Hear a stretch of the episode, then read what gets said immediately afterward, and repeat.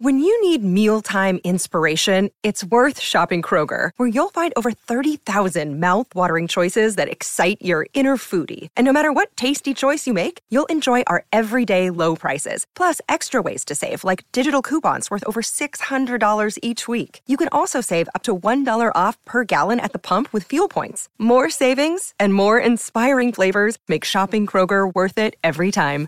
Kroger, fresh for everyone. Fuel restrictions apply.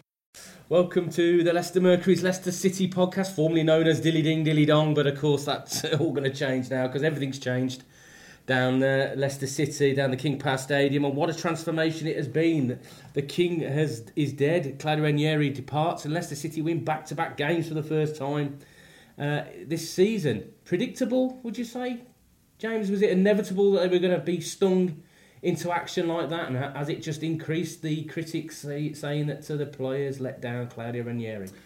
Well, there's always going to be a response, isn't there? Because these players have had their very integrity and their professionalism questioned and scrutinised under the most intense of media spotlights. So there's always going to be a natural reaction to that, um, just to just to prove themselves really. And like we said before, that these couple of wins have is have made us happy because they're playing like we know they can play, but at the same time, teams with a little bit of, uh, of, of, a shame really that, it, that it, such drastic measures were needed for it to come to this. But having said that, these last two performances have been performances that have been straight out of the Champions Greatest Hits album, hasn't it? They've been back to back to what we've we know they can do, what they did last season and um, it's happened because they're now united again. And uh, I think this would lead us to to the obvious question as to whether this is this is Shaky's job. Well, I think uh, it's almost inevitable now, isn't it? You can't do any more as an interim manager than win both your games. He's got a 100% record now as a manager, Shaky, and uh, with 11 games to go of the Premier League season, five points above relegation zone, they're still not out of the woods. And uh, he's certainly got a response from the players, and you've got that massive Seville game as well coming up as well. So uh, you're right, it, it's vintage Leicester City at the moment, is it from last season? Uh, the way they play, and I think the secret to it is just the simplicity of it. Um, there's no great uh, rocket science about the thinking behind Shakespeare's decisions. He's just gone back to basics in how they play, and um, I think that's probably what let Claudio down. Don't, don't you think? Yeah, I was going to say actually, because a lot of criticism is levelled now at Leicester's players for saying, well, why are you doing this now? Why are you playing like this now when you weren't playing like this under Claudio Ranieri?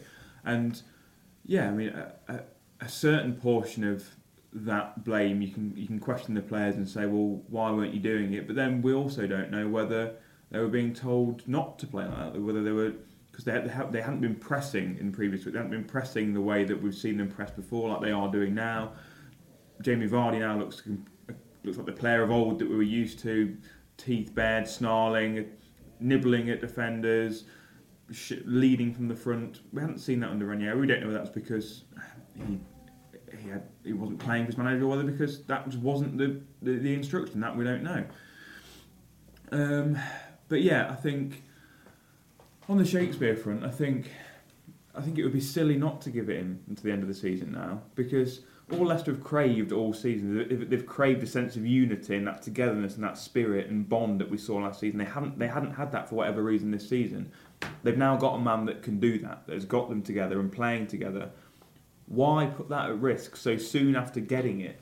Why put that at risk by bringing in another man who the players might not really be as as, as keen for or loyal for? They've got a man here in Shakespeare who all the players know. They all love him He's, he's been called for the, the former Leicester psychologist called him the glue that te- keeps the team together. So they've got that. Why put that at risk then by giving it to anyone else? And certainly the fans, if, if uh, the reaction in the ground on Saturday's anything to go by, they they would support the decision to give it to Craig to at least the end of the season, if not more. If he does a good job of the next eleven games, why not permanently? I mean, we seem to go around on the same managerial merry-go-round, and whenever there's a vacancy, it's the same names that are mentioned and connected with it, and. Uh, perhaps it's time for something new. I mean, Craig is vastly experienced as a coach. He's 53 years old now. You know, he's been a number two for all his uh, managerial coaching career. Has not been a number one. Perhaps it's his time, and perhaps he senses that. I know the um, Martin Keown, the former City defender, questioned his motives, didn't he, on Match of the Day uh, but why he wants to do it now and uh, say surely a club of Leicester's size would go for a big name. Well, big names don't guarantee success. Remember Sven Göran Eriksson, Mm, you know, exactly. and um, so uh, perhaps perhaps it is time for a, a different think, way of thinking. I mean, as you said, the players believe in him, the fans obviously believe in him. Give him to the end of the season, I say. Yeah, I mean, I suppose the the, the cynic would potentially say that does Shaky have the public profile that would keep the interest in the Far East? The, do, do all the Leicester fans in the Far East and the people that the owners try and tap into for their business ventures over there? Do they have? Does he have a bigger enough profile? Um, but from a purely footballing point of view, like we said before, he seems to be ticking all the boxes. And for someone who's never um, has never really done it before, only as a really caretaker point of view, he's handled the media very, very well. I thought, and I asked him on um, asked him on Saturday what's been the biggest difference that he's found between being a number two and being a number one, and he said mainly it's the, the media duties that he's he's found surprising the amount he has had to do and the intensity of it. But having done that at a time where he's been under question for his motives and the players' motives, I think he's handled it well. So I think from a from a media point of view, he's done he's done well so far, and it's again another feather in his cap as to as to his ability to do the job on a permanent basis. Yeah, absolutely. I, I agree. He's, he has handled the media very well, um, but he's that sort of amiable character. He's um, very approachable. Um, he, he would have learnt a few tricks from Nigel, uh, how to Geoffrey Boycott a few questions and flat bat it, uh, and he has done that on a couple of occasions. Certainly, the question about does he actually want the job.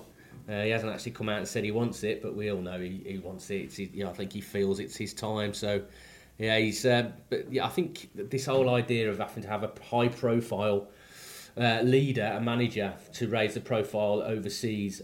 If you've got a winning football team, that raises your profile overseas, regardless of who's in charge. And uh, uh, we saw that last season, really. I mean, Claudio Ranieri is a name, but you wouldn't uh, associate him completely with success. It was his first ever title. He's won cups before in Italy and that, but you, you know when Claudio was uh, announced, he was um, associated really with being a bit of a comic figure in this country.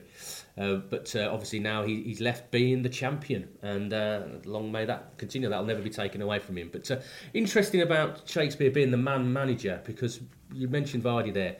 We've been waiting for Riyad Mahrez to come to the party as well, haven't we? To Vardy's party, and uh, he certainly did. That was a stunning individual goal for the second, wasn't it? Yeah, it was, and uh, Shaky said afterwards that that Mahrez has been frustrated with himself a lot this season, and uh, after, after- the problem with Riyad, he gets a lot of criticism from from fans who make him look like that he's not putting enough effort in for someone that's not playing very well. But the thing with Riyad is that it's difficult because even when he's playing well and it's all working, he doesn't look like he's putting effort in anyway because his his languid style, that's how kind of skillful he is and the way he manipulates the ball without really even looking like he's trying, makes him look like he's unin- uninterested because it just seems to happen so naturally. And he's kind of like shrugs the shoulders and he's just languid movements. But at times, I feel like he's he's almost tried too hard um, recently, and that he's tried to take on too many people because he wants to. He's trying to force himself back into some kind of form. And even with the goal, it looks like it, it, it wouldn't have mattered how many Cruyff turns he had to do. There was no way that no one was going to take the ball off him before he managed to somehow force that ball into the bottom corner. And you could even see by his react, his celebrations, it was more of a huge sigh of relief than it was a, a running around celebrating. I mean, he had to get lifted up by Danny Drinkwater, who was laughing into him. But for Mahrez, it looked like he was just breathing a big sigh of relief because this is what his first goal in open play in, oh, I can't remember how long. Since April. Yeah, something like that.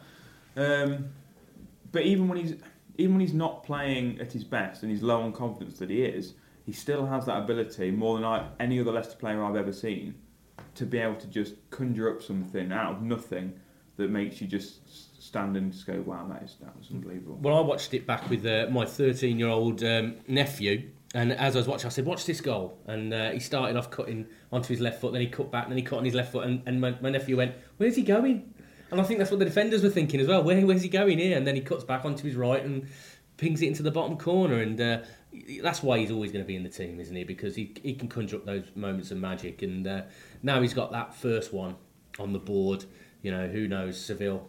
He could, he could be the match winner against Seville. But those, I mean, I think those poor defenders. He must have been thinking to show him on his left foot, show him on his left foot, show him on his left foot, show him on his left foot, and he did. He turned up his right foot and buried it to the bottom corner. So you must think, what on earth they should, what they had to do. But no, Se- Seville. We've seen before that Mahrez likes the big stage, doesn't he? And there are no bigger stages for Leicester than the chance of reaching the quarter final of a Champions League.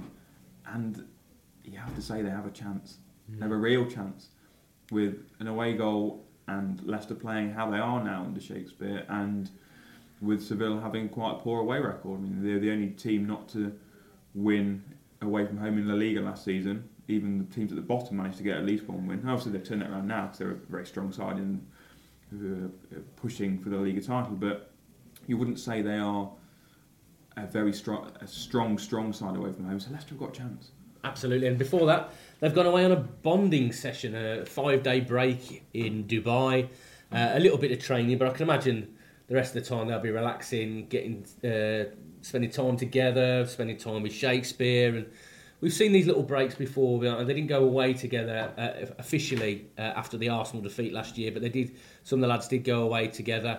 Uh, and they came back and they kicked on and won the title. It could be uh, this could be a, little masterstroke taking the players away now. Yeah, I mean that, that was quite a key thing last season, wasn't it? After that Arsenal game, they, they lost in the last minute, and it was very what could have felt like a, a bit of a deflating moment. But in what was a very shrewd piece of management from on Ranieri's part, he said, "Don't worry, you go away, have this week off, relax, don't worry about that."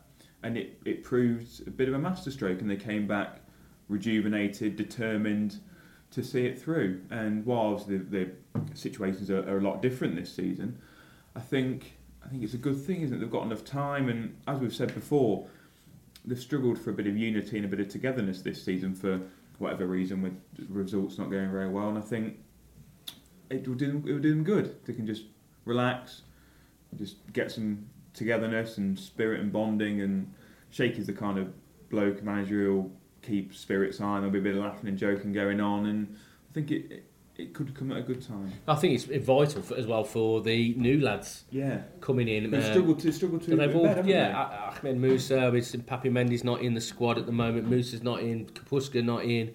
Slimani's on the bench. You know, there's uh, all these new guys that have come in. They've really struggled to bed into this squad, and um, a lot the guys, especially the guys that came late in the transfer window because all the pre-season stuff had gone. Um, so, but now it's an opportunity for them to get away as they would have done pre-season and get to know their new teammates a bit better. Perhaps it will breathe new life into Musa, Slimani, and the others. So, yeah, it could be a it could be a cracking thing. A bit of sunshine doesn't hurt anybody. Is it 28 degrees in Dubai at the moment? So, uh, and we're looking out the window here at Mercury Towers, and the sun is out. Bizarrely, but it won't be out for long as uh, typical weather in this country. But uh, now they should come back refreshed and fired up and ready for Seville. So excellent. So ch- check back with us. Check back with the Mercury website and on the Facebook page um, towards the end of the week uh, for all the uh, news because we're hoping for an announcement towards the end of the week, aren't we, about the managerial position. Shakespeare's holding talks with the owners after the Dubai trip, so we'll have more news on on who's going to be in the hot seat for the game against Seville uh, towards the end of the week. So keep checking back the Mercury website and our Facebook page for all the news.